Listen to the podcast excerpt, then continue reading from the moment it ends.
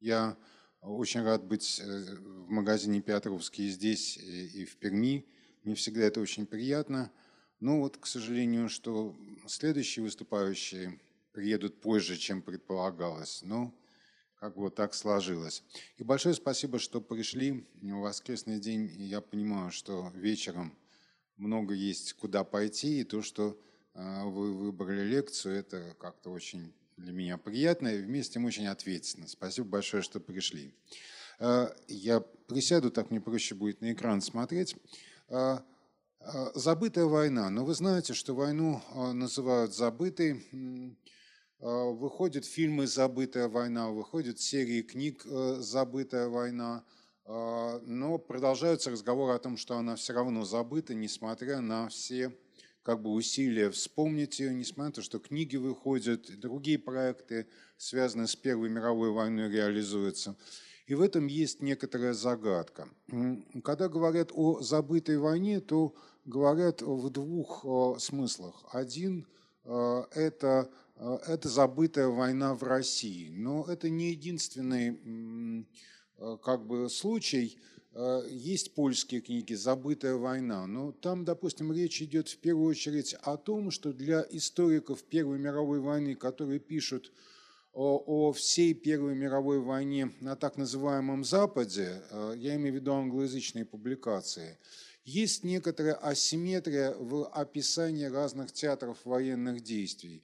И историки в первую очередь обращали внимание на Францию, на Англию, на Германию – и Восточный фронт в этом отношении, так же как и некоторые другие так называемые периферийные фронта Первой мировой войны, они оказываются ну, забытыми. И поэтому на каких-то международных конференциях э, наши темы или темы, скажем, турецких коллег, они воспринимаются очень часто с большим интересом. То есть ощущение забытости есть еще и в этом отношении. Но а, Сейчас скажем о том, что, в общем-то, были а, очень большие усилия, чтобы эту войну вспомнить и напомнить о ней. Многим из здесь присутствующих памятен 2014 год, когда а, вспоминалась достаточно широко а, столетняя годовщина начала Первой мировой войны. Вы знаете, что был открыт большой памятник, памятник героям Первой мировой войны, он был открыт 1 августа, то есть э, ну, наиболее такая очевидная дата начала Первой мировой войны. Вот. И на этой церемонии участвовал в этой церемонии президент Российской Федерации и произнес речь, э, которая была важна, ну и задавала некоторые как бы ориентиры для многих людей. И э, не только для историков, но и для реализации мемориальных проектов. А, что сказал президент? Ну, вы видите на экране. В частности, он сказал «Война», цитата, которую весь мир именует «Великий», была вычеркнута из отечественной истории, называлась просто империалистической. Хм. Ну, не поспоришь. В советской э, историографии Первая мировая война и в советской пропаганде называлась империалистической войной. Это чистая э, правда. А, далее. На протяжении многих веков Россия выступала за крепкие доверительные отношения между государствами. Так было и накануне Первой мировой войны, когда Россия сделала все, чтобы убедить Европу мирно, бескровно решить конфликт между Сербией и Австро-Венгрией. Но Россия не была услышана, ей пришлось ответить на вызов, защищая братский славянский народ, ограждая себя, своих граждан от внешней угрозы. Ну, как вам сказать, это значительное отхождение от э, того варианта истории, который был в советское время. А, в советское время, кстати говоря, был не один вариант интерпретации войны. Иногда а, некоторые версии существовали э, синхронно, существенно отличались. А, но, в общем, версия советская была, если ее упростить и сказать, ну, все империалистические государства виноваты, но особенно виновата кайзеровская Германия. Вот так упрощая, можно сказать, изложить так советскую версию. Ну, нельзя сказать, что в этом отношении я бы был совершенно согласен с президентом Российской Федерации, не только как бы противники России, но и Россия и ее союзники со своей стороны тоже некоторый вклад в начало Первой мировой войны внесли. Но вопрос острый, вопрос достаточно жесткий. Если многие немцы сами признают особую ответственность Германии, хотя это и оспаривается, ну, оспаривается рядом авторов. Например, книга британского историка Кларка «Sleepwalkers». Ну, это лунатики, наверное. Такая толстая книга – и там а, большая ответственность возлагается, например, на Сербию, на балканский терроризм.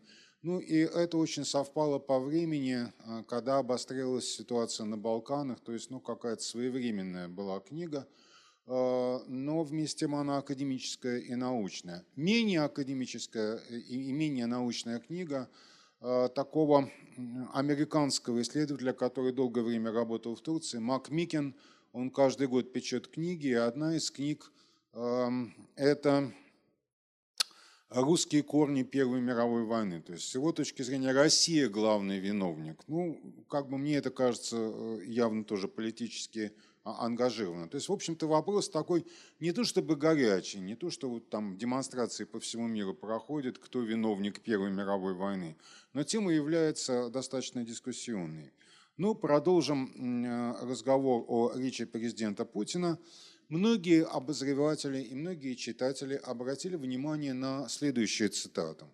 Победа была украдена у страны, украдена теми, кто призывал к поражению своего отечества, своей армии, сел распри внутри России, рвался к власти, предавая национальные интересы.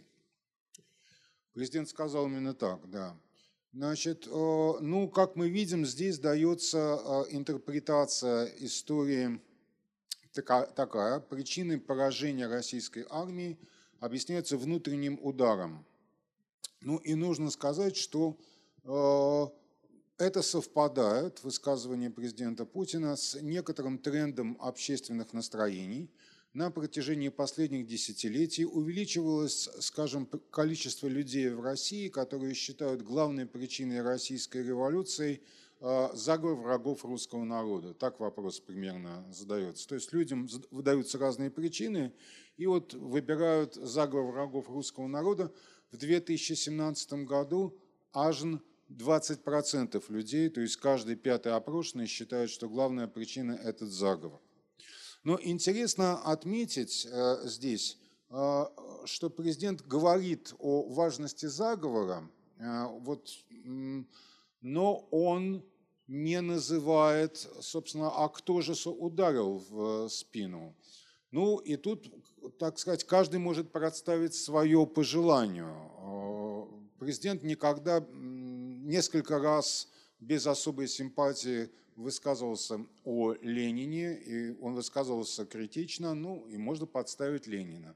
Но вместе можно подставить масонов, э, либералов, тут уж как же каждый нас, внутренний враг, которого ты выбираешь, в общем, э, такая игра. Но внутренний враг, враг важен. И э, людям, которые ну, хоть как-то знают историю, это, конечно, что-то напоминает.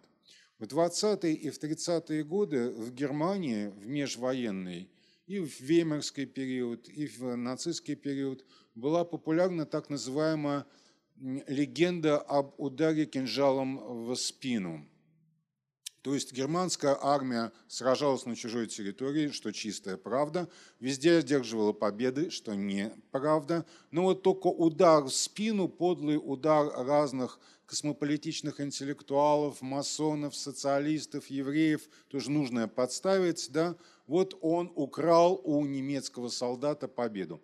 Схожие версии удара кинжалом в спину, они а, были и в Венгрии, и, и в Австрии, хотя, может быть, не в такой степени, а, как в Германии. Но вот сейчас что-то подобное есть и у нас, но а, это тоже не новая история, как мы увидим, это имеет очень серьезную предысторию. Еще более определенно и ярко говорил об этом президент Путин в речах неформальных, э, где он иногда импровизирует. Но эти речи, они тоже на официальных сайтах были. И встреча президента с молодыми учеными и преподавателями истории в ноябре 2014 года. Он говорил о юбилее. И откуда э, такое поражение? Нас никто на фронте не победил. Нас развалили изнутри. Вот что произошло. Россия объявила себя проигравшей. Кому? Стране, которая сама проиграла войну. Вообще бред какой-то, уникальная ситуация в истории и так далее. А, в 2014 году был реализован проект э, мемориальный, который готовился долго. Э, не все акторы мне известны, потому что ну, я не, э, не знаю там, протоколы подготовки комитета, как это готовилось но некоторые акторы на поверхности, э, и некоторые люди лоббировали э, свой вариант э, юбилея начала Первой мировой войны. Тогдашний председатель эм, Государственной Думы, депутат Государственной Думы Никонов, фонд «Русский мир» на конференции 2010 года говорили о памяти о Первой мировой войне как о памяти, которая может объединить э, русский мир. Ну вот идея русского мира, которая была э, очень важна, то есть считалось, что память о Первой мировой войне может быть инструментализирована и использована для ну, мобилизации потомков первой, так называемой первой волны а, российской э, иммиграции. А, Нарочницкая, ранее но остепененный историк, возглавляющая фонд исторической перспективы, э, также предлагала, и она говорила вполне определенно, она говорила о негативной роли либералов в подготовке революции 1917 года. То есть в данном случае внутренний враг был определен именно таким образом. Ну и были какие-то другие проекты, то есть, в общем, э, как всегда бывает с юбилеями, с памятными датами, всегда находились какие-то лоббисты и акторы. А, об этом же, примерно в таких же словах, говорил Путин, но он говорил несколько более адресно, выступая в Совете Федерации э, за два года, более чем за два года. Он говорил о предательстве тогдашнего правительства. Ну, далее он говорил, они искупили свою вину перед страной в ходе Второй мировой войны, это правда. Сейчас мы не будем говорить о цене, это другой вопрос, но замалчивали именно поэтому. То есть в данном случае он был несколько более определенным. Это, скорее всего, можно трактовать и интерпретировать как критику партии большевиков и как э, критику Ленина. Э, были внесены поправки в федеральный закон о днях воинской славы и памятных даты, э, датах России. И 1 августа сейчас официально является Днем памяти российских воинов, погибших в Первой мировой войне 14-18 годов что создает рамку для реализации различных проектов э, в этот день. Но мое такое ощущение, что эта рамка не очень широко э, используется, и память о Первой мировой войне ну, не, не, не, не так уж очень разработана, поэтому вот мы, собственно, и говорим, что война, несмотря на усилия и инструменты для ее вспоминания, в известном смысле является и а, забытой. Этот э, памятник был не единственным. Памятники э, героям Первой мировой войны, но они назывались несколько по-разному, но речь идет в первую очередь о героизме русских солдат и офицеров. Памятник был открыт и в Санкт-Петербурге, выступает во время открытия тогдашний губернатор Полтавченко, э, почетный караул и реконструкторы э, разных войн, которые вообще играют немалую роль в реализации мемориальных проектов, иногда их инициируя.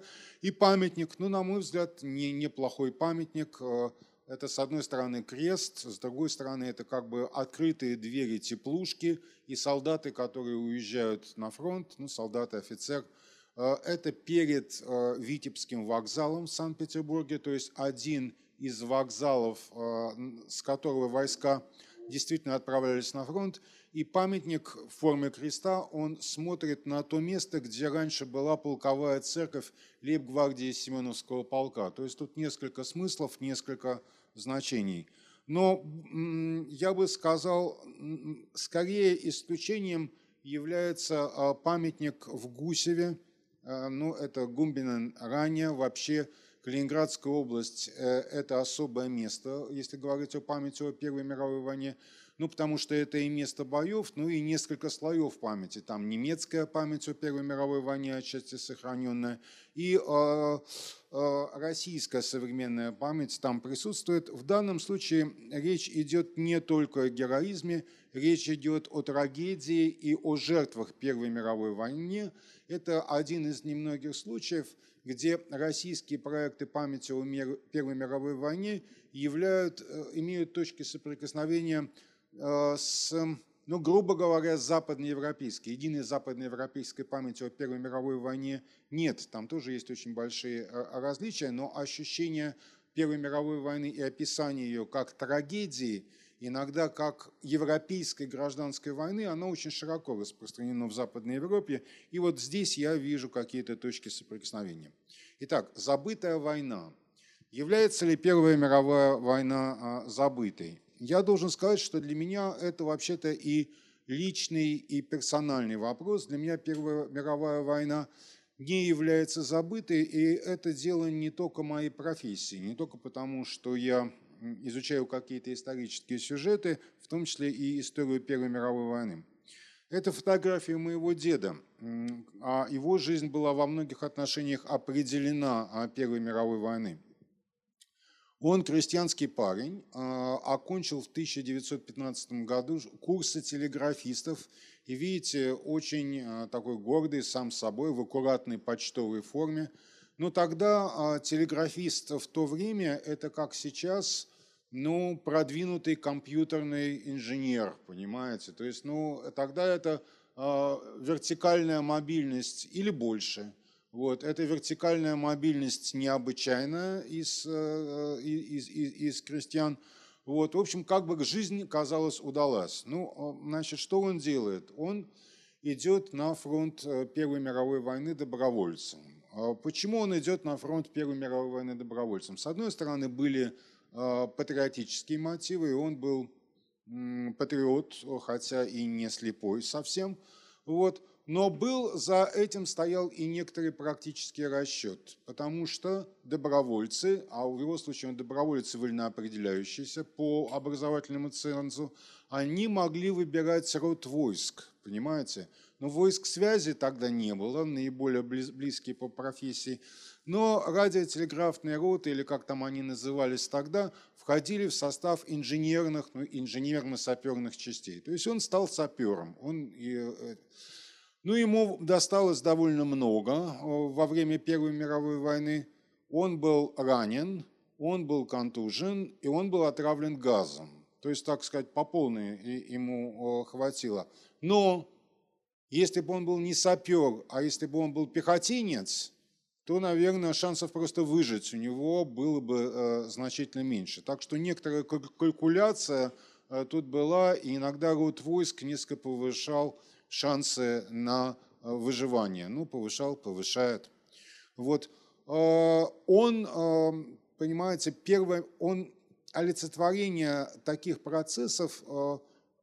Первая мировая война для многих – это колоссальный социальный лифт. Вот для таких ребят это колоссальный социальный лифт. Почему? Потому что в России ресурсы образованных людей были очень ограничены. Из какого-то времени – в прапорщике производили после достаточно краткосрочной подготовки кого только можно. То есть э, уровень просто грамотный человек, и ты имел шанс получить офицерский чин. Э, позвольте мне напомнить частушку эпохи Первой мировой войны. Э, раньше был я дворник, звали меня Володию, а теперь я прапорщик, ваше благородие. Понимаете, но все-таки из дворников прапорщики это так не очень часто, да, но уж для моего деда с курсами телеграфистов это был, был, был шанс. Он стал офицером, он был награжден, ну как, он был вольноопределяющийся, унтер-офицер, краткосрочная подготовка, прапорщик, и как бы для него э, это было важно. Гражданскую войну он пересидел в комиссариате связи Витебской родной губернии. То есть он не воевал ни на той стороне, ни на другой. Когда я был октябренком, я очень горевал, что мой дед не воевал за красных. Ну, как-то дед помалкивал. Вот. Но после окончания а, гражданской войны он пошел в армию, в Красную армию, и он, вот так сказать, Первая мировая война его сформировала, запрограммировала туда, армия это было его очень, он такая был военная косточка. Здесь он в форме военно-инженера второго ранга, но закончил он полковником там к 50-м годам. Вот так вот он списался. К чему я это говорю? Вот про Первую мировую войну я знаю, вот ну сколько себя помню. Вот как я помню своего деда, я помню про Первую мировую войну. Вот такие вещи, как там винтовка ГРА или карабин Арисака, я вот вам мог сказать и, и, и тогда еще, в пятилетнем возрасте. Я чуть там не плакал, когда он мне рассказывал про трагедию армии Самсонова в красках. Теперь я знаю, что в чем-то это была правда, а в чем-то это были слухи и мифы, которые я уже и разбирал, как все. А в детской песочности я, песочнице я знал, как строить блиндажи, то есть как делать блиндаж, там в три наката, это, в общем, так сказать, как-то механику этого дела я, я себе представлял. Я думаю, что я не единственный случай, и вот для меня большой вот это и личный вопрос. Почему вот такой сюжет э, забытой войны? Почему он забытый? Ну, есть несколько очевидных э, объяснений, и, может быть, я забегаю вперед, ну, как бы я тут скажу, один вариант, ну, это просто чистая цензура, так ведь, да? То есть, ну, вспоминать генерала Алексеева, верховного главнокомандующего, или другого главнокомандующего, Лавра Георгиевича Корнилова, или флотоводца адмирала Колчака в каком-либо положительном контексте в советское время, естественно, было невозможно. Одно возможное объяснение. Второе объяснение – одна травма перекрыла другую. Трагедия гражданской войны, потом трагедия репрессий, потом трагедия Второй мировой войны как-то закрыла, затушевала историю Первой мировой войны. И то, и другое правильное объяснение, на мой взгляд, частично, но недостаточное. Вот как бы тезис моей э, лекции, что были и другие причины для забвения. И вот вопросы, которые я постараюсь ответить э, э, сегодня, постараюсь на них ответить. Я не знаю, насколько мои ответы будут для вас убедительны или нет. И я очень жду ваших вопросов и, может быть, и дискуссии. Вопрос, действительно ли Первая мировая война является забытой войной для России? Мой ответ – нет. Этот ответ в такой формулировке не является. Как война вспоминалась, забывалась в СССР? Каковы особенности памяти забвения войны в России по сравнению с другими странами? Каковы перспективы предложенного проекта памяти? Я имею в виду проект, который ну, озвучен президентом Путиным и не только им – Помогают ли вопросы некоторых зарубежных историков, которых я назову, ответить на этот вопрос? Помогает ли иной историографический контекст ответить на, на вопрос? То есть вот моя лекция сегодня о том, как в России вспоминали, не вспоминали, забывали, подавляли память о Первой мировой войне, как вспоминали в других странах и в какой степени опыт других стран памяти о Первой мировой войне помогает нам ответить на вопрос о том, каковы причины забвения или, мнения о том, что война забыта а, в России. И тут есть очень важная рамка, и мы не должны ограничиваться только российской историей. Сейчас одно из наиболее таких э, уже модным не назовешь, потому что это мода э, лет чуть ли не 30, а в некоторых отношениях и больше. Одно из очень популярных направлений в гуманитарных науках – это так называемые memory studies – ну, изучение памяти, да, так как-то коряво можно перевести. Это и антропологи, историки, политологи, иногда социологи подключаются.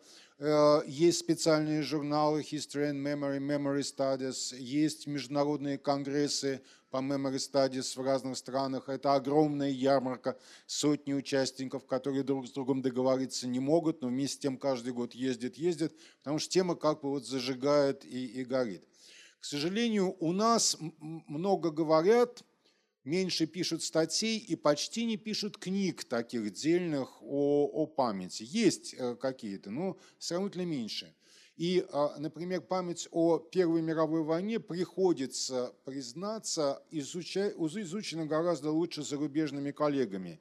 И на Memory Studies вообще-то большое значение очень повлияла а, серия книг, проект исследовательский а, французского э, профессора, знаменитого там академика, академика бессмертного Пьера Нара. Многие, наверное, здесь знают – Э, что-то переведено на русский язык. На русский э, язык ключевую такую метафору Пьера Наре переводит как «места памяти». Там «Лье де мемуар», я уж не знаю, как это лучше перевести. Вот, неважно, но это 85 год, и речь идет о местах памяти Франции, о каких-то важных событиях прошлого или фигурах прошлого, которые актуальны как точки сбора французской идентичности. Ну, например, Жанна Дарк, одна из наиболее и, и, и известных статей. Ну и Первая мировая война там присутствует. Но к чему я это в частности говорю? Потому что началось все еще и раньше. И еще раньше началось это как раз с Первой мировой войны. Ой, я не то что-то Ага. Я а, здесь, эм, я, этот слайд посвящен американскому исследователю, вот недавно умер, о, Поль Фассел. А, Поль Фассел в 1975 году он издал книгу «Великая война и современная память». Эту книгу он не написал бы, если бы у него не было своего трагического и травматического опыта участника боевых действий. Он высаживался э, в Нормандии во время Второй мировой войны в качестве офицера американской армии.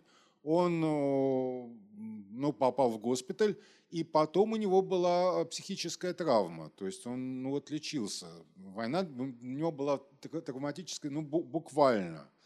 Но он от этой травмы отошел, он был подготовлен потом как квалифицированный очень историк английской литературы раннего нового времени. Ну, это такие благородные э, темы.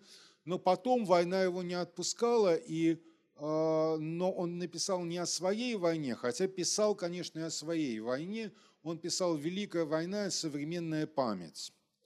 Э, мы Э, в Европейском университете в Санкт-Петербурге, в моем университете, сделали перевод э, этой книги. Это была э, очень трудная работа, потому что это не просто научная книга, а это хорошо написанная книга. У него замечательный стиль, и иногда он играет с языком. Переводить это было очень сложно.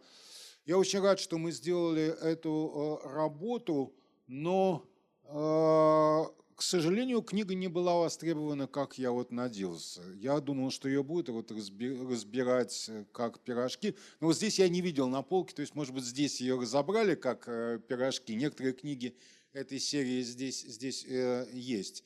Вот. Но как-то не очень выстрела. А книга совершенно замечательная. С точки зрения профессиональных стандартов история очень уязвимая, но вместе с тем необычайно вдохновляющая. А, коротко, книга о чем? Его представление, он анализирует литературу о Первой мировой войне и литературу Первой мировой войны разных стран, но в первую очередь англоязычную. И для него особое значение имеет британская военная поэзия. Вот для англичан поэзия Первой мировой войны, я буду немножко говорить об этом, это, это очень и очень важно. То есть они это знают, э, ну, больше даже, чем мы э, самые известные стихотворения Великой Отечественной войны. Ну, это, э, это очень известный фактор. И изучая разные тексты, там, конечно, и Ремарк, и Гашек, и, и, и, и кто угодно э, есть, вот он говорит о том, что Первая мировая война потребовала выработки и иного отношения, и иного языка описания войны. Но вот старое такое романтическое, героическое описание войны было дискредитировано уже к XIX веку. И Стендаль, и Толстой дали реалистическое описание э, войны. И были попытки имитировать э, того и другого, продолжать, описывая Первую мировую войну уже в 14-18 году. Но это не выстреливало, это не работало. Потребовался новый язык описания, отстранения – иронического отношения к войне, уродливого отношения к войне. Э, это имело свои параллели в искусстве. Об этом, собственно, пишет э, Поль Фассел. С ним спорит другой довольно известный историк Первой мировой войны. Но вот сейчас Джей Уинтер, наверное, один из самых в мире известных историков Первой мировой войны. Он работал, получил степень в Кембридже, Э, работал в Кембридже и в Еле потом, сейчас он на пенсии, и его как бы интеллектуальная траектория, его книг, она в известной степени отражает и тренды развития историографии Первой мировой войны. Сначала политическая история, британский социализм, потом социальная история, замечательная совершенно книга по социальной истории Англии эпохи Первой мировой войны – затем опыт Первой мировой войны, и потом он, как и многие, движется к культурной истории и а, к memory studies. И он, с одной стороны, вдохновлен а, Фасселом, с другой стороны, он спорит с Фасселом, потому что, по мнению Джея Уинтера, Первая мировая война – это как раз не доминирование нового, ну, модерного в словах Фассела, а это возрождение старых архаичных образцов описания войны, э, ну, возрождение, например, разных суеверий, религиозных, таких бытовых э, обрядов полуязыческих во время войны, что было своего рода некоторой терапией. Итак, я назвал только двух авторов зарубежных, которые пишут про э, память о Первой мировой войне. Их много. Как же это изучается в России? В России изучается слабо и, к сожалению, и, примени... и изучается тоже не отечественными или не вполне отечественными исследователями. Если э, я правильно понимал, одним из первых обратил внимание на, ну, на такую русско русских читателей на эту тему Дэн Орловский э, в конце 20 века «Великая война и российская память», опираясь на Фасела и э, другие работы вот он писал.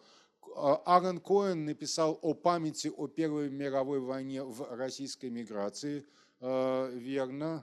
Э, тоже важный вопрос. Вера Тольц, ну, она-то, конечно, уроженка Санкт-Петербурга, но работает в Англии. Так что считать ее отечественный исследователь, не считать и так далее. Но Одно я бы сказал. Я бы сказал, что память о Первой мировой войне в России недоработана, и одной из первых больших книг на эту тему книга опять-таки американской исследовательницы, то есть ну, иностранной исследовательницы, Карен Петрон э, «Великая война и русская память». Там речь идет о Первой мировой войне, как она вспоминалась в, эм, э, в Советской России, в Советском Союзе в 20-е и 30-е годы. Очень дельная книга. Но тут я еще один важный слайд вам покажу. Как еще, еще забыта ли Первая мировая война в России? Вот очень показательный опрос Фонда общественного мнения. Назовите, пожалуйста, какое-нибудь художественное произведение, книгу, фильм или спектакль о Первой мировой войне, который вам запомнилось, произвело на вас впечатление. Но есть хорошие новости. Только 1% называют учебник да, в качестве основного источника и информации. Я думаю, что это скорее хорошо, э, чем плохо. Тихий Дон 3% называют. Ну, по существу, да, в Тихом Доне есть э, ну, много о Первой мировой войне, это важно. Но номер два, столько же называют войну и мир как источник информации о Первой мировой войне. При этом подразумевается роман. Значит, ну, это крепко, конечно. Это означает, что наши люди ничего не знают про Первую мировую войну, не читали Льва Толстого, во-вторых, и в-третьих, уверены, что знают. Э, вот. Это как бы странно. Ну, там «Белая гвардия» с натяжкой, «Хождение по мукам», ну, что-то там есть, конечно. Кинофильм «Адмирал» 1%, ладно, что-то там есть. На Западном фронте без перемен 1%. Это единственное произведение не российское, да, которое вот названо, что тоже о чем-то говорит и, и что очень важно. Ну, мне сложно сказать, но я думаю, что при, приведи такой опрос в Западной Европе, не только в Германии, э, ремарк получит больше, э, больше э, процент. Чапаев. Ну, какое отношение Чапаев имеет к Первой Ну, опосредованно Чапаев был участником Первой мировой войны. Насколько я помню, ни в книге, ни в кинофильме вот упоминаний про Первую мировую нет. Броненосец Потемкин тоже не туда. То есть но на самом деле важна еще другая вещь, если мы посмотрим на этот опрос. Что же важно? Да, помимо вот этих курьезов и казусов, мы что здесь видим? Мы видим, что для нас нет в России единого текста или единого образа или единого фильма, для, который был бы ну, един для э, ну, значительной части населения. Так ведь, да? Даже вот Тихий Дон, ну, 3%. Ну, Тихий Дон не, не просто читать, особенно сейчас, я уж не знаю, как там молодежь читает, вы мне можете сказать, там, вот присутствующие здесь а, на, на, на, на, часть нашей аудитории, читали, не читали Тихий. Но вот нет таких вещей. Это очень важно, и мы будем к этому э, возвращаться. То есть, грубо говоря, а, я отчасти ответил на вопрос. Война забыта, но на этот вопрос может ответить, ответить и по-другому. Война вспоминается, но вспоминается очень странным образом. Так ведь, да, вот э, очень странным образом. Но вместе с тем, на самом деле в Советском Союзе было очень много поводов вспоминать Первую мировую войну, и иногда самых неожиданных, но очевидных. Ну, справа э, вы видите Жары Салферова, знаменитого физика, лауреата Нобелевской премии. Так ведь, да? Иконическая фигура. Жарес назван так в честь французского социалиста, противника войны, убитого в 1914 году как раз за свои антивоенные взгляды. Слева от нас Жарес Медведев. Так ведь, да? Брат Роя Медведева, э, ученый, ну и тоже в известной степени диссидент – а, пострадавшая в советское время, тоже достаточно известная фигура. Что говорит нам в какой-то степени о памяти 20-х годов, когда родители называли детей вот в честь э, такого антимилитариста. Конечно, в Советском Союзе э, и в Советской России э, помнили Первую мировую войну, но это была память о большевистской партии, которая боролась с войной. Это была память о противниках войны. Это была память, конечно, там, о Карле Липкнехте, как, как противнике войны. И иногда эта память в некоторых своих проявлениях была памятью о пацифизме, и в некоторых советских текстах и ориентировках 20-х годов героизировалось даже дезертирство эпохи Первой мировой войны. Не просто принималось как-то и оправдывалось, но и героизировалось. Это был э, такой маргинальное, это не был такой доминирующий тренд, но это присутствовало. Но вот очень важный тезис Карен Петрон, который она убедительно доказывает, обосновывает. Память в Советском Союзе в 20-30-е годы – это не единая память. Это множество конкурирующих друг с другом мемориальных проектов. Ну и один из них я упомяну, хотя вы и так без меня знаете – много об этом человеке. Э, генерал Брусилов, герой Первой мировой войны, Брусиловское наступление 16 года, верховный главнокомандующий в 17 году, потом э, сотрудничал с большевиками, служил в Красной армии на не очень важном, но достаточно почетном посту, получал потом почетную премию – умер, э, имел возможность лечиться за советские государственные деньги за границей на курортах, тем не менее умер в 29 году. Его воспоминания э, сразу же были изданы, сразу стали бестселлером, при этом сразу же стали э, бестселлером не только в России, они вышли практически одновременно и в иммигрантском русскоязычном издательстве. Очень быстро были переведены на иностранные языки. Я не могу точно доказать, но могу определенно предположить, что эта публикация не без, ну, как минимум согласование со советскими спецслужбами, да, потому что одновременная публикация в Советской России и в иммигрантском издательстве, запуск переводов, перевод, ну, это довольно сложное дело. То есть, ну, очевидно, что вот это был такой очень важный продукт. Работали и на русскую иммиграцию с целью ее э, раскола, э, положительный образ Советской России и, и так далее. Но это продолжалось не очень долго. Возобладал иной тренд, который был персонифицирован а, Покровским, который ну, Первую мировую войну отрицал. Но все-таки уже с конца 30-х годов Первая мировая война использовалась чем дальше, э, тем больше для патриотической мобилизации. И это происходило до Второй мировой войны и тем более во время Второй мировой войны. 1938 год, Вторая империалистическая война уже началась. Это еще трактовка э, э, Первой мировой войны в Советском Союзе как калька с большевистской трактовки Первой мировой войны, как войны империалистической, которую нужно преодолевать. Но Брусилов уже с 1941 года вполне на коне. Брусиловский э, прорыв, популярные книги, что еще больший показатель – Э, популярности и востребованности э, работы – это перевод брошюр об Брусилове на языки народов СССР. Это ну, такой дополнительный уровень распространения. И это, да, а, а, переиздаются несколькими изданиями подряд воспоминания Брусилова, они приобретают необычайную популярность. Правда, по сравнению с первым изданием, они уже, уже порезаны в некоторой части. Как мы знаем, происходит и реабилитация героизма русских солдат. Если в 20-е и 30-е годы хранение, скажем, погон или боевых, или не боевых орденов императорских могло повлечь очень и очень серьезные последствия, вплоть до ареста и так далее, то в годы э, Второй мировой войны, в годы Великой Отечественной войны ношение старых боевых орденов э, не то что разрешалось, но приветствовалось и поощрялось – и ветераны Первой мировой войны, которые являются в то же время и советскими патриотами. Это такая картинка патриотической мобилизации. Мы видим здесь, с одной стороны, бравого казака Георгиевского кавалера, который в новой войне заслужил звание Героя Советского Союза. Мы видим ветерана, который идет на советской демонстрации рядом с портретом Сталина с советскими орденами.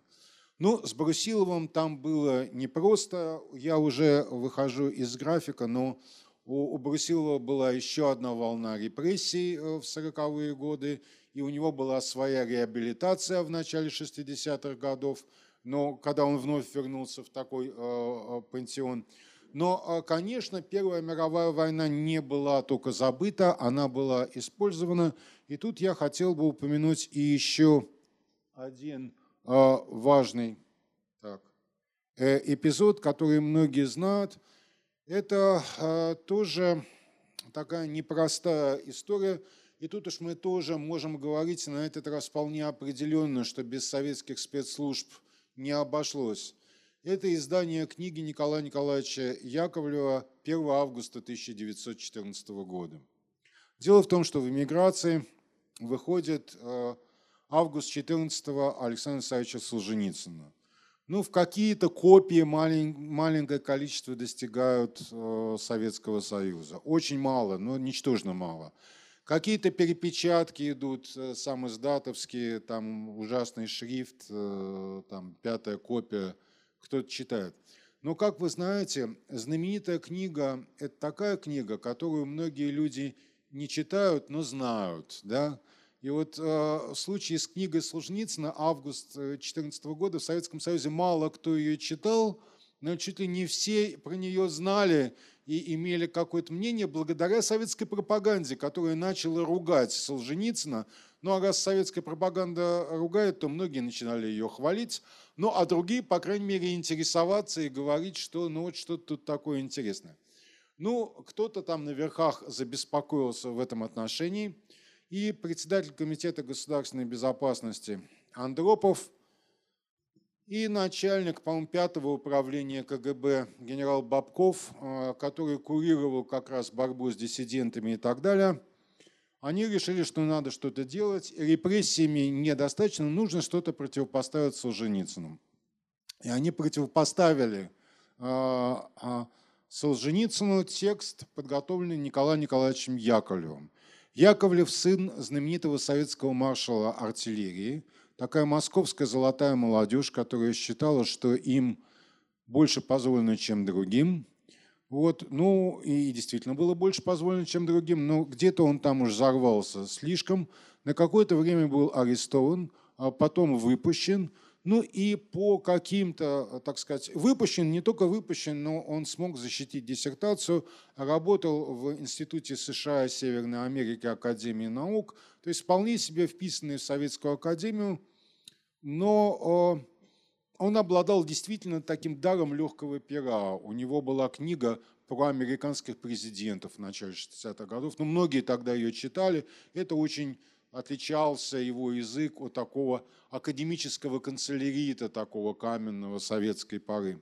И они его пригласили написать книгу про Первую мировую войну, чтобы что-то противопоставить популярности Солженицына. Они говорили, что вот вся эта история про классовую борьбу, всем это надоело, никто это не хочет слушать. Нужна какая-то вот история, нужна, нужно там что-то захватить, нужна детективная история. В общем, они нашли детективную историю, что Россия потерпела поражение из-за масонского заговора. Была масонская тема, впервые на самом деле была введена в советскую подцензурную печать и легитимирована. Ему были даже предоставлены некоторые дела, ну, Некрасова, например, министра Временного правительства и правда видного масона. Но не могли сказать, что он цитирует дела там, допроса НКВД в книге так это стыдливо названо интервью. Да, я использовал, ну, как бы, ну, можно назвать, что допрос в НКВД это в некоторых отношениях интервью, но скорее интервью можно назвать допросом, это было бы, наверное, э, точнее. Вот. Ну, как бы это, это стало известно потом, но потом он сам это признавал, э, все это, так что тут мы можем говорить вполне определенно. И нужно сказать, что эта операция, если мы ее назовем так, она оказалась необычайно успешной. Необычайно успешной, потому что издательство «Молодая гвардия» выпустило тираж 100 тысяч экземпляров – но сейчас вообще ничто не издается тиражом 100 тысяч экземпляров, я, я, я думаю. Ну и тогда, по тем временам, 100 тысяч это было много. Я помню, как ее сметали с прилавках. Книги доставались по знакомству, и там свои люди из книжного магазина звонили, говорят, иди туда, давали из-под прилавка. Вот это. А предмет дефицита 1 августа 2014 года обменивали на какой там дефицитный другой товар. То есть черти что творилось. Это история успеха, понимаете? История успеха 100 тысяч, второй тираж. И опять сметают, понимаете? Ну, в общем, в общем, книгу купили. И, соответственно, купили вот эту версию заговора, э, купили масонскую версию. Это все прошло, несмотря на противодействие идеологических отделов ЦК.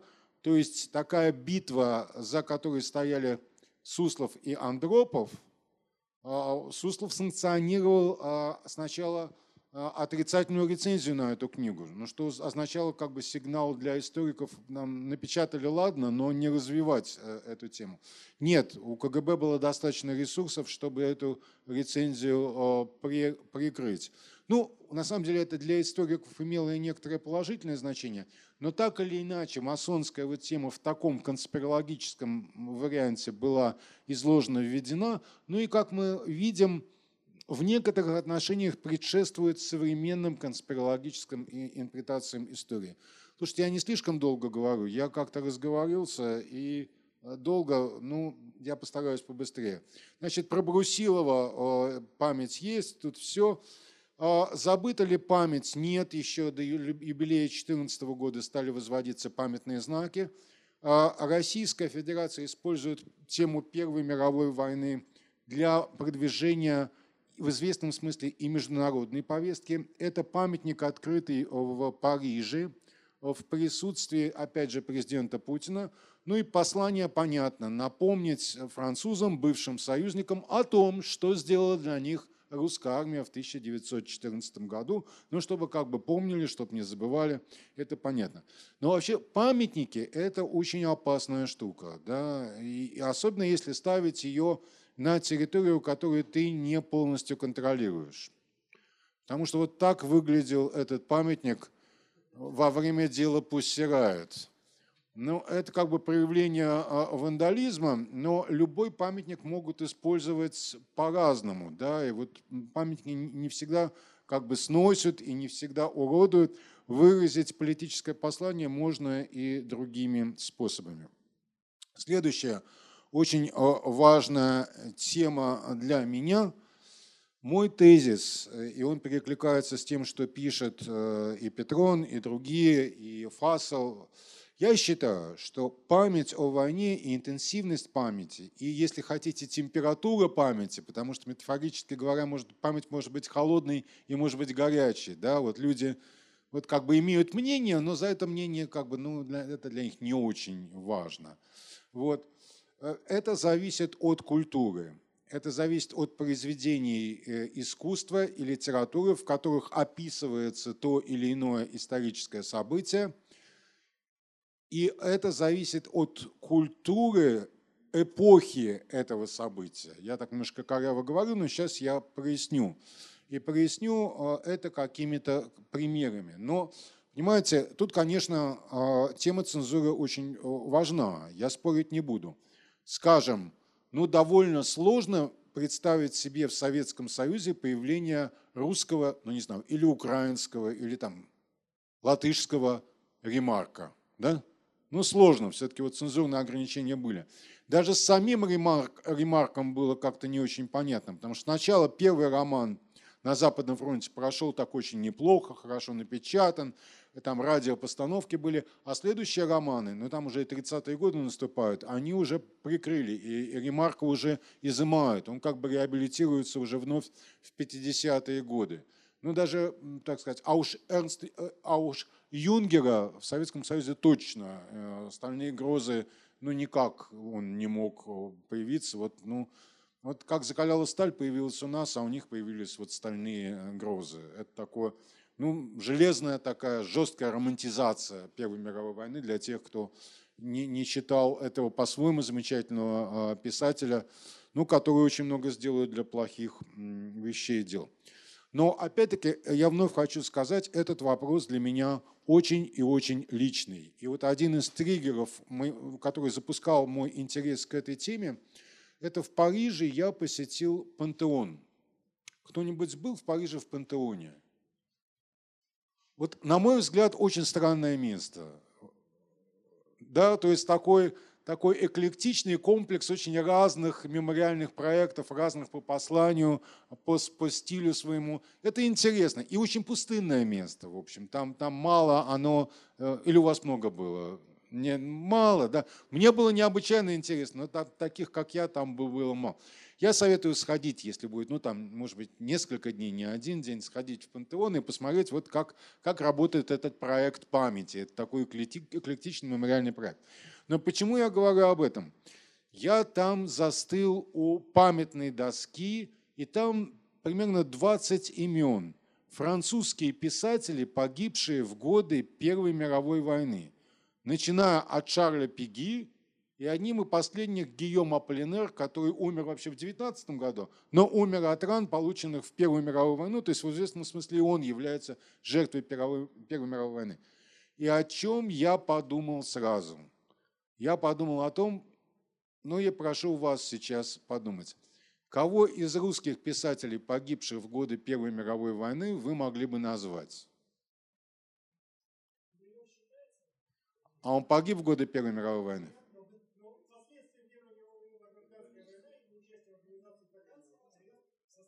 Ну, да. Ну, как бы, как вы видите, я предвидел ваш ответ. Но, честно говоря, извините, но я бы не принимал его э, целиком и полностью, потому что э, Гумилева, конечно, он, он помнится, но, во-первых, он является скорее э, ну, такой памятью о красном терроре, так ведь, да, чем о Первой мировой войне. И э, ну и вряд ли стихи, созданные им в годы Первой мировой войны, э, могут э, стать текстом, ну, видите, вот никто не назвал тексты Гумилева как источник какой-то информации и, или эмоциональный источник о Первой мировой. Не, не работает. Ну, у меня свои предположения, почему. Не работает. Ну, в общем, мы не назвали. Да, там с, с натяжкой я, я потом упомяну человека, которого можно было бы назвать погибшим автором Первой мировой войны. Хорошо, дорогие друзья. А кого из художников русских э, эпохи вот, Серебряного века, погибших в годы Первой мировой войны, вы можете назвать? И вот тут я считаю, что это очень такой важный вопрос. То есть э, мы, вот и Гумилев, и не только Гумилев, э, Гумилев служил, кавалерист, вот. ну потом он как что-то такое сделал для того, чтобы ему там скучно на войне стало и как-то неинтересно, он стал агентом в Париже, так, собираясь ехать, по-моему, на Восточный фронт, там э, в Месопотамию или в Африку куда-то офицером связи. Но были и другие деятели Серебряного века, может быть, не первого плана, но Бенедикт Лившиц, пожалуйста, ранен, награжден э, Георгиевским крестом. Но э, и Бенедикта Лившица не вспомнит не каждый, так ведь, да? А, а уж тексты его, связанные с Первой мировой войной, не назовет, ну, как бы, грубо говоря, никто. То есть, ну вот Бенедикт Лившиц вряд ли является нашим, нашим таким каким-то ключом. Рядом с ним присутствующие все еще более известные э, деятели русской культуры, но тоже их творчество э, как бы не очень такой, такой ключик э, к Первой мировой войне. К репрессиям, пожалуйста, Мандельштам, так ведь, да? К гражданской войне, пожалуйста, портреты Аненкова и его иллюстрации, блок 12, да, вот замечательно, а вот это нет. Все-таки я, вот, кого бы мы могли бы вспомнить с большой натяжкой, мы могли бы вспомнить великого князя Олега Константиновича, который писал стихи, представитель императорской семьи, погиб, не, не, не погиб, получил тяжелую рану, от которой скончался во время лихой кавалерийской атаки. Но тупость российской пропаганды эпохи Первой мировой войны заключается в том, что не сделали такую иконическую фигуру героя. Красавец, образованный, выпускник лицея, так ведь, да, стихи писал, э, замечательный юноша погиб, кто о нем знает? Никто о нем не знает, но все-таки и стихов его никто не знает и знать, наверное, не будет, потому что ну, это любительские стихи, так что вот ну, тут тоже с натяжкой мы говорим о писателях. Мы говорим о но я ж не к тому, чтобы кто-то обязательно погиб, чтобы мы вспомнили. Нет, пожалуйста, живи на здоровье, но создай такие тексты, которые бы помнились и запоминались. Федор Август Степун, замечательный деятель Серебряного века, все нормально, артиллерист такой крутой, дельный, автор замечательных воспоминаний, многие здесь, наверное, читали их, кто не читал, я советую прочитать, бывшее не сбывшееся, но его письма прапорщика-артиллериста, ну, они не стали сенсацией. Ну, во-первых, ну, они не очень заводят, то есть он там только пробовал перо. А во-вторых, они уже вышли в 1917 году слишком поздно, чтобы как бы повлиять на восприятие войны. Софья Федорченко, ну, это тоже такая особая история – ее книги стали популярны в 20-е годы, но потом там был скандал вокруг ее книг, могу потом рассказать. Что-то она издала и раньше, в 17 году, и еще немножко пораньше, но тоже это было перекрыто и не как-то так. Погибли художник Михаил Леданцю, «Серебряный век», ну как погиб? Железнодорожная катастрофа. Но он был офицером армии, когда погиб, так что вот так. Ну, не, только, наверное, специалисты или, или такие тонкие любители знают Ледантью. Все-таки, ну, не первый ряд художников. И тоже, ну, нет его каких-то изображений, которые как бы стали картинкой Первой мировой войны. Владимир Бурлюк погиб в годы Первой мировой войны, но тоже нет. А Петр Кончаловский, участник войны, контужен – но а, Первая мировая война в его творчестве сильно не прозвучала. Я перебираю людей и перебираю произведения. Там, где вот биография бьется с произведением так, чтобы это замкнуло, и Первая мировая война вспоминалась бы сильно.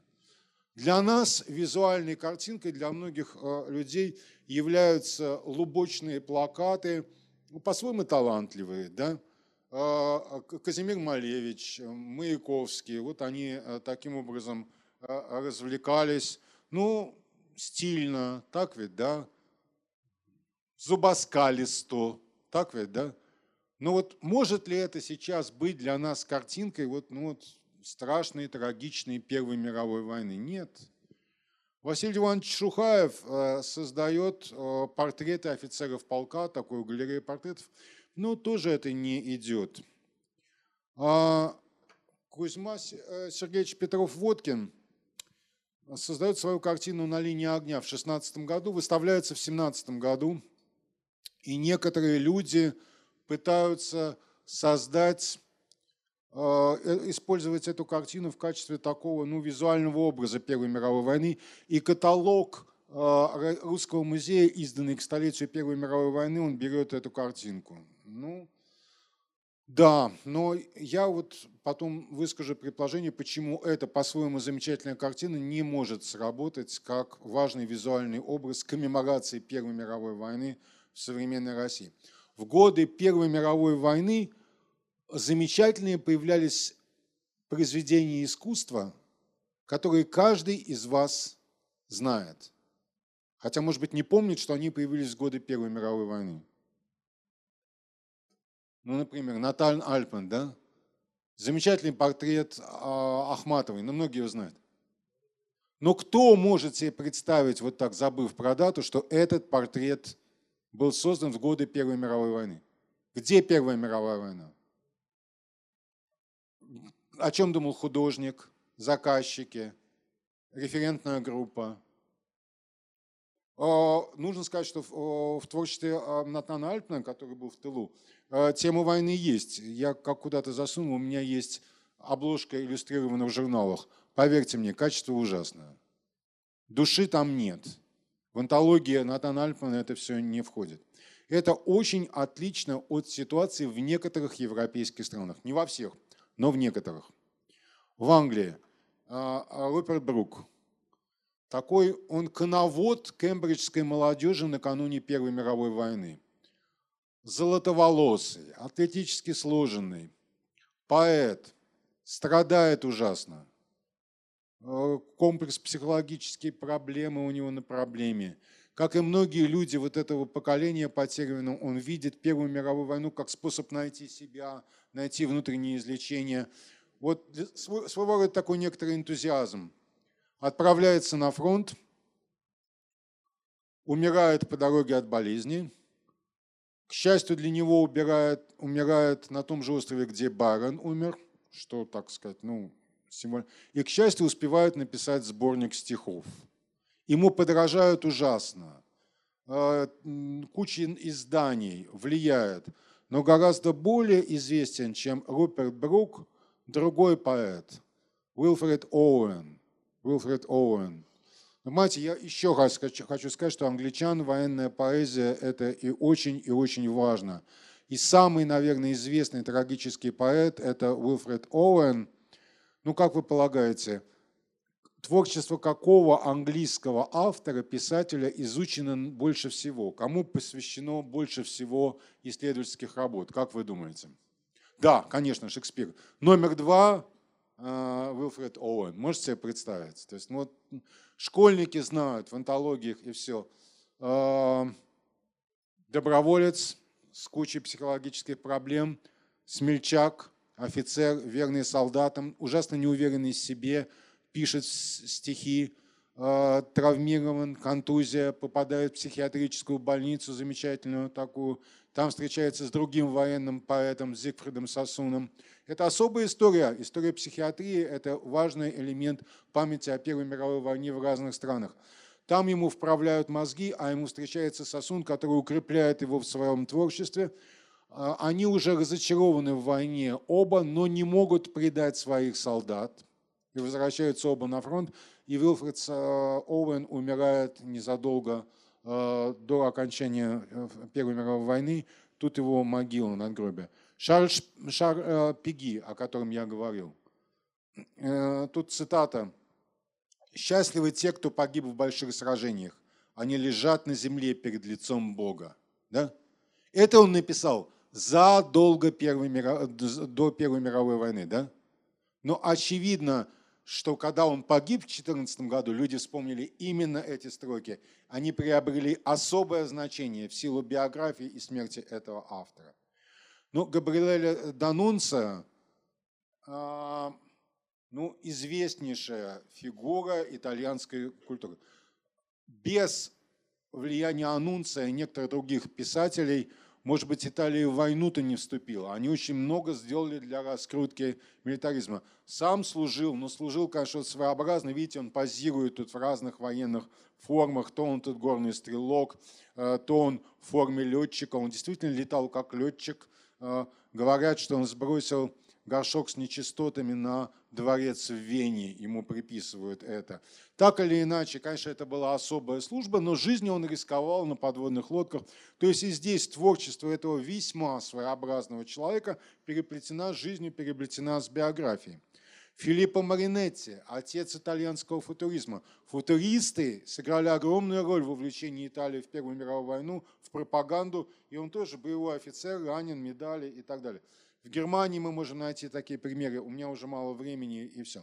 Многие, может быть, э, видели эти картины наиболее известного представителя рейнского экспрессионизма Агуст Маке. И тут был у меня в жизни еще один такой триггер. Мои немецкие друзья знали, что мне нравится немецкий экспрессионизм, и подарили мне книгу. И я, значит, читаю в конце биографические справки, и там, допустим, 24 человека. Из 24 человек там один Кандинский, один Явлинский, то есть так себе немцы. Несколько э, э, женщин, в том числе наша соотечественница Веревкина, да, кто-то там инвалид с детства. 18 человек служило в армии. 18 человек служило в армии, э, из которых четверо погибло. Понимаете?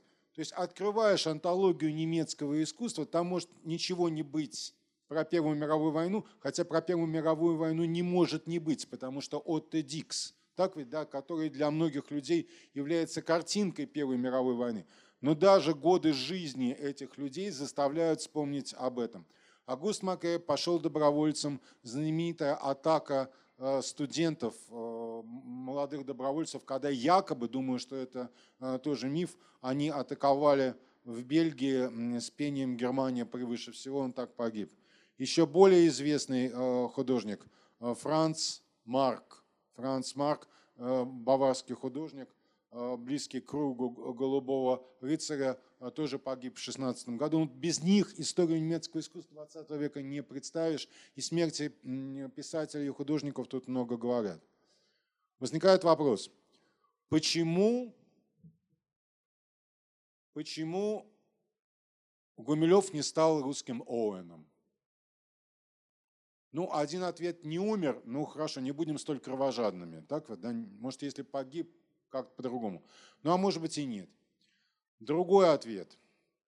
Особенности его творчества. Он читал свои стихи для публики сереб... и писал для публики Серебряного века. Во время отпуска он декламировал их э, в э, богемных местах э, Петрограда, и там его слушали нарумяненные мальчики и обкуренные девочки. Понимаете, вот его аудитория фронтовые офицеры не очень читали стихи Гумилева. Есть э, источники. Один из однополчан Гумилева говорит, что вот служил с нами вот Гумилев. Очень интересный человек, храбрый офицер, добрый товарищ. Вот одно плохо. Какие-то странные, дурацкие он писал стихи. Понимаете, да, вот как бы это отличается целиком и полностью от английской ситуации, где были большие антологии английских поэтов включают десятки как минимум имен первого и второго плана. Но любимый из нами всеми автор Винни-Пуха, Милн, он тоже ветеран войны и тоже э, э, военный поэт. Толкин, я не знаю, писал ли стихи, но от Первой мировой войны подзавелся э, также очень крепко.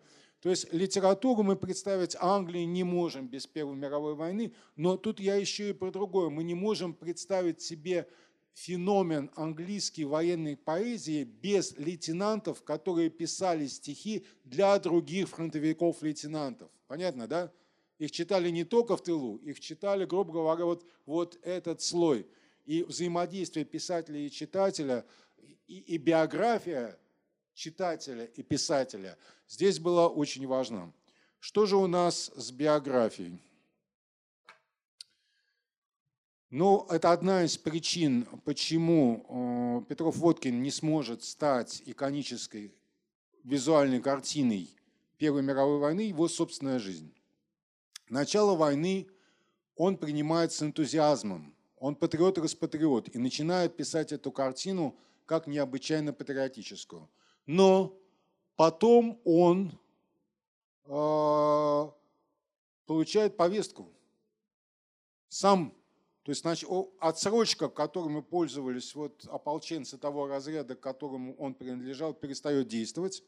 Его отношение к войне так все существенно меняется. Он используется все, все возможные связи и оказывается в одной из рот запасного батальона Измайловского полка, где вся рота состоит из таких, как он, художников. Вот Измайловский полк, вот они такие покровители искусств.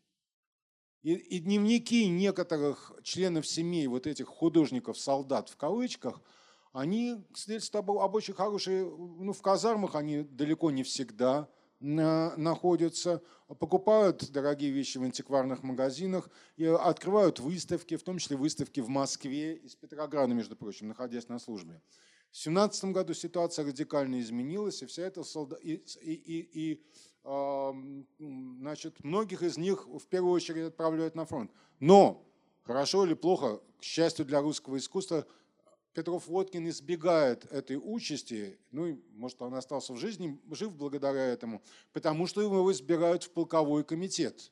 А члены полкового комитета освобождены от отправки в маршевые роты. И поэтому я считаю, что у другой его картины, где используются похожие приемы смерть комиссара гораздо больше шансов стать э, картиной, узнаваемой картиной про гражданскую войну, э, потому что гражданская война дошла до всех. Да? Гражданская война была войной и для тех, кто был в тылу, и для тех, кто был на фронте. И некоторые тыловые картины Петрова-Водкина, это они с очень большим внутренним напряжением, и без них ну, вот такая большая иллюстрация гражданской войны невозможна. Ну, возникает вопрос, а каким будет будущее а, памяти? Ну, мне лично хочется, чтобы Первую мировую войну вспоминали, но я боюсь, что она не станет очень близким и, и горячим воспоминанием. Но одна из причин, это вообще вопрос, а может ли у нас быть слишком много травматических и горячих воспоминаний? Да? У нас есть память о Великой Отечественной войне, которая горяча, так ведь, да, и вызывает до сих пор большие споры до сих пор. У нас память о репрессиях, которую нам нужно тоже проработать и, и как-то сделать. Хватит ли сил, хватит ли эмоционального ресурса еще на память о гражданской войне, э, о, о Первой мировой войне, извините, я хочу сказать. Но э, у меня есть э, лично повод для того, чтобы вспоминать о, о Первой мировой войне, я иду на работу в Европейский университет мимо этого здания. Это Малый мраморный дворец. В годы а, Первой мировой войны это была штаб-квартира а, Мурманской железной дороги. Вы знаете, что очень быстро была построена Мурманская железная дорога, чтобы получать поставки от союзников через незамерзающий порт, который тоже был создан Романов на Мурмане, потом переименованный в Мурманск. В строительстве участвовали, в частности, в качестве а, такой бесплатной рабочей силы большое количество военнопленных, немецкие, в особенности австро-венгерские военнопленные.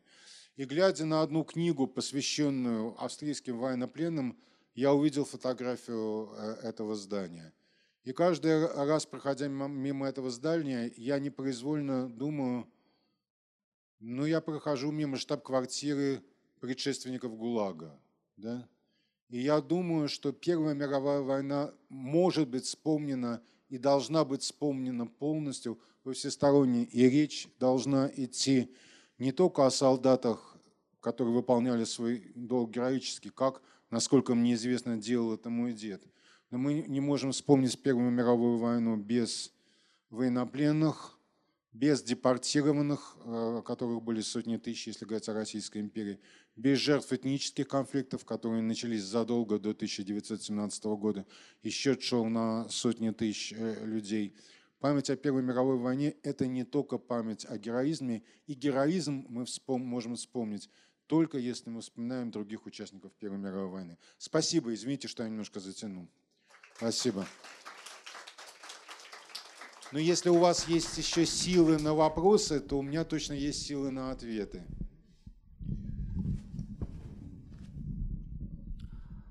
Добрый вечер, Иван Батуров. Вот это здание. Угу. Ну, у меня есть несколько таких замечаний. Замечание первое. Ну, если брать поэтов войны, то, несомненно, это Александр Вертинский. То есть, несомненно, песни Александра Вертинского, созданные в годы Первой мировой войны, это ну, достаточно значительная часть его карьеры. Собственно, Вертинский поднялся в этот период. Тем более, сам он участником войны, он был санитаром в поезде. Секундочку, давайте попробуем эксперимент. Кто может сейчас наизусть продекламировать хотя бы вот четыре строки из песни или стихов Вертинского, посвященных Первой мировой войне? Это потом. Это 17-й год. Или, или даже, даже это война еще. 18 год, да. Там еще война идет. Нет, секундочку, секундочку, секундочку. Но, э, так сказать, и, естественно, это идет как вот, вот насчет гражданской войны и революции, вот у нас полно и картин, и символов, там просто выбирай, что братья разное время выносят разные тексты и разные картинки. Нет, нет, ну с Маяковским задайте вопрос, я отвечу, да. А, ну, второй момент. Вот у вас там фотография казака. Он, чем, он очень показательный, потому что у него висит медаль 20 лет Красной Армии. А это говорит о том, что человек, который... А медаль была в 1938 году очень узкому кругу людей. То есть все-таки такой красный казак. Ну, а, красный казак, но я не думаю, чтобы красный казак носил до 1941 года боевые ордена. Разговор-то про это. А, кроме того, тоже такой момент. Вот вы говорите, что война не была забытой. Но есть прекрасный источник, который показывает, насколько войну помнят или не помнят официальные власти. Это официальное законодательство. Кого она рассматривает ветеранами. В 1994 году, уже в Ельцинской России, был принят закон о ветеранах, где были перечислены, естественно, с указанием точных дат, те войны, которых, участников которых государство считает ветеранами ну, у него что такое далековато от но первая война, которую там он считал, это гражданская война. Первая мировая война даже не упоминалась. Это гражданская война и все, что позднее. Хотя теоретически в 1994 году еще могли быть инвалиды Первой мировой войны живы или там участники. Но даже в 1994 году государство оно не захотело официально эту войну вспомнить. И вопрос такой. Но вот почему ни в 1994 году, ни в, ни в 2004 году государство не захотело попытаться поднять память о Первой мировой войне. Ведь то, что показываете, это 2010-е годы. Почему до 2010-х годов, ну как бы новому российскому государству эта память была не особо нужна? Хотя это может было попытаться привлечь страну, например, потомков белых иммигрантов, ну, потомков участников той войны, какие-то связи установить. Почему государство не пыталось это сделать, используя два этих юбилея, 94 и 2004 годы? А, ну, понимаете, тут есть э, два ответа. Один ответ – ну, ну, сто лет, давайте вы дадите, потому чтобы еще там кто-то поднимал, чтобы уже перешел ли. А, один а, ответ, это сто лет вспоминается, ну, больше, чем какая-либо другой юбилей, да, то есть, ну, это более такой очевидный и более значимый э, юбилей. Я думаю так. Во-вторых, у каждого проекта памяти есть свои лоббисты. Не было лоббистов у этого проекта памяти. А кто? Нет, такой хороший праздник, мы можем сейчас придумать такие хорошие праздники, но должны быть важные акторы. Секундочку. Ну, а, появились в каком-то другом контексте. Появился фонд Нарочницкой, и фонд Нарочницкой, она должна писать докладные записки. Ну, там, думаю, ну, они, люди должны отрабатывать свое дело. Так же, как накануне столетия а, Российской революции – было куча бумаг. Мы знаем какую-то э, верхушку а-, айсберга, инициативу Мединского, меньше знаем инициативу Министерства иностранных дел. Э, и не знаем другие э, документы, которые подавались там в президентскую администрацию, прежде всего, проходили какую-то экспертизу и лоббировались самые разные проекты. Нет лоббиста, нет проекта. Но на самом деле я тут, понимаете, как, как важно, мы все-таки говорим о том, что главным мемориальным актором является государство. Ну, главным-то может быть главным, но далеко не единственным, во-первых. А во-вторых, ну и государство не одноглавое. Понимаете? Хорошо. Большое спасибо, Борис Иванович. А, позвольте сформулировать вопрос а, таким образом. Вот а, Владимир Владимирович Путин неоднократно, то есть это систематическая политика, а не какой-то отдельный акт, упоминает, что выход России из Первой мировой войны является актом предательства со стороны ответственных политич... ответственного политического руководства того времени и так далее. То есть конструкция прямо противоположная той, которая декларировалась до этого в советский период и которая и по сей день представлена в историографии. Таким образом, у нас как бы поменялся знак. Кто-то был хорошим в одно время, стал плохим. То есть таким образом деструктивный характер дискуссии все равно остается. То есть в советское время мы замалчивали, отрицали одну сторону, сейчас нам предлагают замалчивать и отрицать другую сторону, что порождает деструктивный характер дискуссии по этому вопросу. Так вот, существует ли, возможно ли такая тенденция в историографии современной и такой подход, который вел бы нас к снятию деструктивного характера дискуссии по этой проблеме? Понимаете, ну, во-первых, нельзя сказать, что в советское время этого не было. Я как раз вот приводил пример Николая Николаевича Яковлева, где мы видим истоки вот этой конспирологической интерпретации. То есть такой вектор в советской историографии – Одни историки с ними спорили. Тут благодаря книге Яковлева появилось неожиданным образом поле для дискуссии, потому что все-таки каких-то историков э, продолжал курировать отдел идеологии, каких-то отдел науки, каких-то КГБ. По каким-то вопросам, касающихся Первой мировой войны и революции, было поле, вот, э, так сказать, дискуссии историков, патронируемых разными э, структурами. Тут я могу вспомнить, если говорить о советской власти, я очень люблю слова, приписываемые, приписываемые э, советскому историку, очень известному э, Константину Николаевичу Тарновскому, говорят, что он говорил, система в 70-е, скажем, годы, система у нас однопартийная, но многоподъездная. Вот. Ну и это правда, да. То есть, ну, сейчас она еще более многоподъездная. И, и, э, и а, а, что, возможно ли? Ну, понимаете, я боюсь, что у меня мозги слишком заштампованы тем, что я а, исследователь и преподаватель. Ну, вы знаете, там Энгельс говорил, что юристы все хотят решить с помощью законов, военные с помощью меча, а я как преподаватель считаю, что ну какое-то просвещение, да, вот может. То есть, ну, раскрытие всех противоречий эпохи э, Первой мировой войны, и э, я считаю, что убивает э, использование в лоб истории для воспитания патриотизма. Вот, вот, вот, вот лучший способ снизить интерес, э, это переиспользовать историю. Переиспользовать историю, что, мне кажется, иногда у нас происходит с нашей э, политикой памяти. Если я ответил на ваш вопрос. Спасибо. Спасибо, Борис Иванович, за сегодняшний разговор и вашу лекцию. А, мне кажется, что когда мы говорим о культурной памяти и культурной памяти о войне, ни в коем случае нельзя забывать о сфере образования. Именно в сфере образования культурная память преимущественно формируется. И чтобы ответить на вопрос, помнят ли нынешние россияне о Первой мировой войне или нет, ведь достаточно просто сравнить образовательные программы средней школы. Можно даже по этапам, там, что помнилось, точнее так – какой объем часов в средней школе уделялся в 30-е, в 50-е, 70-е, 90-е, нынешние годы. А если это еще сравнить с другими войнами, ну, допустим, 50-е годы, да, 10 сталинских ударов, Войну, Вторую мировую, Великую Отечественную изучали фактически целый год. Сколько изучали Первую мировую войну? Ну, от силы два, ну, три урока максимум. По крайней мере, когда я учился в школе, Первую мировую войну изучали два урока. А Вторую мировую войну целую четверть, если не полугодие. Ведь это достаточно эмпирически э, доказуемо помнится или не помнится, да, и насколько сфера образования играет в этой э, ситуации свою роль. Спасибо.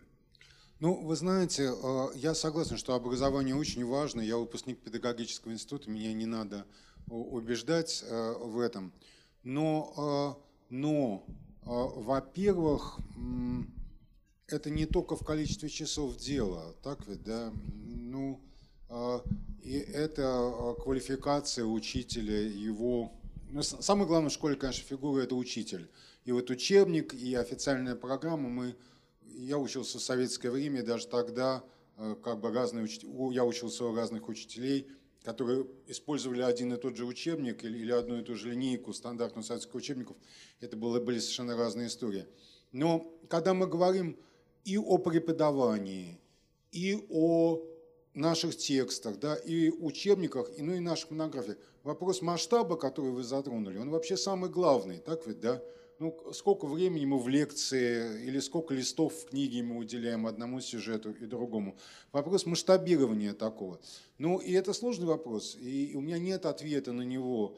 Но вместе с тем, честно говоря, я думаю, что по многим причинам про Вторую мировую войну сейчас э, говорить, наверное, важнее, чем, чем, чем про Первую. Хотя я понимаю, что нужно вспоминать, но, наверное, было бы неверно, чтобы про Первую столько же часов уделялось, сколько Вторую. Потому что ну, Вторая мировая война – это не только правительственная точка зрения какая-то, но это важнейшая точка сборки нашей э, национальной идентичности. Ну, ну, мне кажется так, я готов э, слушать, спорить, но это, но это, это, это очень важно. Это очень важно. И я боюсь в данном случае как раз переиспользования этого, но, э, но не просвещения. Чем, чем, чем больше люди будут знать, хорошо про Вторую мировую войну, тем лучше. Ну, извините. Угу, спасибо. Да, спасибо за лекцию. Я хотел... Э, правильно ли я понял, что э, восприятие э, Первой мировой войны, ваше личное, и при описании вот зарубежной поэзии и литературы связано все-таки с рефлексией, да? То есть саморефлексией, самовосприятием. А, поэтому актуализация этой проблематики, да, она могла быть тоже связана с саморефлексией, в, индивидуальный, э, в изучении индивидуальной судьбы человека. Да? Вот сейчас очень много говорится о изучении рода, предков своих mm-hmm. и так далее. И вот на Урале, например, да, у нас же мощная волна миграции была из э, европейских губерний как раз в период Первой мировой войны. Я 20-30-ми годами занимаюсь. Там очень много в биографиях лишенцев появляются, во-первых, пленные, которые здесь остались, из тех губерний, переехавшие сюда – нет ли э, вот, шанса возродить, эту, э, мысль, возродить актуальность этой темы именно через изучение личных биографий тех же людей, которые живут ну, сейчас здесь на Урале? А, я думаю, что это хорошая вещь, но вместе с тем, вот, ну, такое, такое изучение генеалогии, да, вот семейной, а тут есть некоторые лови, ловушки, потому что есть, ну, совершенно естественное желание, против которого не попрешь, сделать свою генеалогию несколько более благородной. Понимаете, ну как вам сказать? Ну, у каждого человека есть, было два дедушки, да, и четыре прадедушки. Ну, и бабушки, соответственно, и прабабушки, и иногда там у дедушки могло быть несколько прабабушек, но, в общем, неважно, не да, вот, и про бабушек, да, но, но как-то вот, ну, вы же знаете, вот какие так, такие тренды есть. Сейчас ну, охотнее вспоминают дворянских предков, э, чем, э, э, чем, чем... Ну вот мы с моей женой, у нас есть такой план, но мы ленивый не реализуем. Мы хотим создать ассоциацию потомков крепостных крестьян. Вот. Но пока, пока, пока, пока нас только двое. Да? Остальные все потомки дворян или купцов первой гильдии. Вот. Но вот как-то, ну... Ну, он, он, он член-корреспондент. вот, он у нас будет. Но, понимаете, ну и так, и, и конечно, по-человечески приятнее вспомнить, вот как, ну как я вспоминал там, дедушка героя. А вот если бы я знал, что он дезертир, то, может быть, я бы и не узнал, что он дезертир. Да, и, может, какие-то вещи из его службы не очень приятные я и не знал, и не узнал. А если бы знал, так, может, не хотел бы рассказывать. То есть вот генеалогия, вот тут, ну, понимаете, есть такой элемент героизации и, и, и облагораживания. Да. Когда, когда близко, это иногда ну, вот, очень, очень сложно. Я тоже хотел поблагодарить вас за лекцию, потому что для нас, для школьников, не для исследователей, которых нет доступа к таким архивным там, данным и так далее, очень важно слышать, ну, скажем, из первых уст, да, не там, не с сайта, не с переснятого 35 раз фильма, а вот от настоящего исследователя. Вот такой вопрос. Значит, э, Первая мировая война, она непосредственно связана с Российской империей. Российская империя непосредственно связана с православной верой. Да, самодержавие, там вот это православие. А, такой вопрос нет ли в боязни начать освещать э, геройские события Первой мировой войны в том, что нарушится вот это вот, скажем так, отделение церкви от государства, потому что мы вот заметим, мы э, все здесь участники медийного пространства и не пропустили тот поток возмущения, которое вызвало предложение о внесении Бога в преамбулу Конституции. Нет ли у современных, э, может быть, политиков, да, общественных деятелей боязни поднимать тему э, Первой мировой войны в том, что церковь начнет там э, заявлять о своей такой роли, тоже, не, ну, скажем так, немаловажной в этой победе. Спасибо. Ну, вы затронули такой вопрос очень сложный и деликатный, потому что православная церковь сейчас, сейчас является очень важным игроком, да, когда мы говорим о российских мемориальных проектах. Я имею в виду исторические парки, э, Россия моя история. Я имею в виду другие проекты. Некоторые из них неформальные, некоторые из них низовые. Я сегодня посетил э, выставку. К сожалению, я не, звал, не знаю, как... Я не захватил листовочку, но ну, необычайная интересная э, выставка «Народное православие в советское время». Вот, ну, ну, Просто, ну, ну, например, извините, я тогда вот отвлекусь, сделаю рекламу, хотя рекламирую, нет, там, например, раскопки советских, э, могил советских солдат и самодельный жестяной крестик, да, и, или там э, коробочка из Мампасье, и там молитва уложена туда. То есть такие человеческие э, вещи, так как бы вот, ну, сквозь, вера сквозь асфальт пробивающаяся. Вот. Я я не верующий, я не принадлежу ни к какой церкви, но а, эти, эти, эти артефакты и эти документы, они э, трогают. Но я думаю, что это связано еще с, с одной вещью. А, император канонизирован. Так ведь, да? То есть, для, я могу предположить, что для многих верующих людей он является сакральной фигурой. Так ведь? Это означает, что я выступаю в разных аудиториях, я подвергаю свой, себя, свой текст самоцензуре. Понимаете? Вот, ну, то есть, ну, я не хочу оскорблять чувства верующих, не хочу. Не хочу, чтобы они оскорбляли мое чувство, но я не хочу оскорблять. То есть, ну вот каждый раз, я, когда я хочу сказать про Николая II, у меня включается, что оп, фильтр, я должен сказать, что так поосторожнее этим. Но когда у меня включается фильтр, когда, это уже плохо. То есть есть некоторая напряженность. Я вижу проблему здесь. Конечно, есть прославление духовенства, есть э, книги про духовенство в годы войны, но там же много а, разных историй. Э, есть история Распутина, например, которая тоже связана с историей церкви. Есть э, епископы, которые ему противостояли, есть епископы, которые искали его поддержки. Так ведь, да? Весь епископат фактически поддержал свержение монархии. Так ведь, да? То есть, ну, какие-то такие темы и для церкви не, не очень удобные. То есть я здесь за весь епископат, да? да? А, ну, весь... Ну, вот почитайте книгу Павла Геннадьевича Рогозного, моего бывшего аспиранта – там вот, вот просто почитайте, классная книга. Там и, и про вашего есть, там и про всех. Да, вот выступление против, там, про, про, почитайте книгу «Церковная революция» называется. Все очень-очень четко. Я, так сказать, работал над его текстом. Так что сложная тема. Спасибо, очень интересная лекция. А вот для меня, как советского школьника, ну что, что я вот помню своего советского, да? А, Ремарка, естественно, Гашика, естественно, и, как ни странно, из наших Зощенко о Первой мировой войне. Да? То есть вот у Зощенко нет какого-то одного текста, в котором он обращается к Первой мировой, mm-hmm. но очень много отсылок, много ре, э, разных реминесценций. Видно, что человек сломан, даже не, не революции. Да? Видно, что ну, он же прапорщиком, если я не ошибаюсь. Э, и по-моему, штаб, контужен... штабс-капитан, по-моему. А, ну, начинал, да. Артиллеристом, по-моему. Да, кон, а, а, контужен, да, тут травлен газами, да, и видно, что вот проносит через всю жизнь mm. травму Первой мировой. То есть, то, то есть вот Зощенко я, я бы назвал. Да, спасибо еще раз. Понятно, да. Ну да, да, я, я понимаю. Но, но все-таки, как вам сказать, э, э, как вы справедливо сказали, ну вот у Зощенко есть нужная биография, и через биографию, и через какие-то отдельные, вот что-то дует.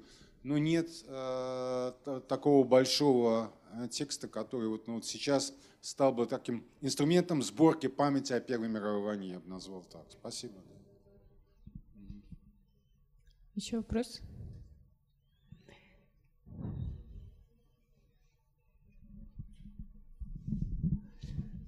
У нас недавно выступал ваш коллега Леонид, ну, из высшей школы экономики Леонид Горизонтов, и встала одна из слушательниц и сказала, я жертва Столыпинской реформы. Ну, потому что там ее семья, ее предки приехали на Урал, и в итоге нет, остались. А вот попадались ли вам ну, люди, которые позиционируют себя как жертвы Первой мировой войны? Как в России, так, собственно, за рубежом. Ну, э, довольно много. Нет. Целые страны и народы. А в России ну, а Что такое Россия? А, а, что в России, конечно, попадались. Но, безусловно, безусловно, конечно, конечно. Там 500 тысяч евреев, депортированных из приграничных людей в достаточно сложных условиях. Где-то примерно столько же этнических немцев, которых выкидывали там 24 4 часа. Многие беженцы, которых срывали с мест без организации, там из Литвы и из Беларуси, ну, таких трагедий, ну, помнится, это будет здоров. Но я вспомню и покрепче отчасти, это то, что я говорил. У нас-то про это забывается, а где-то нет. Вот недавно, я ее довольно часто цитирую, книга вполне себе такая академическая, но с названием весьма провокативным – английского историка Джонатан Смил. Книга называется «Российская гражданская...» Нет, «Российские гражданские войны 1916-1926 год». То есть сначала, во-первых, он говорит не об одной гражданской войне, а о многих, что имеет смысл, тут нужно как бы, так сказать, договариваться. А во-вторых, он датирует 16 годом. Что такое 16 год? Восстание в Туркестане. Да, в ответ на призыв. Да?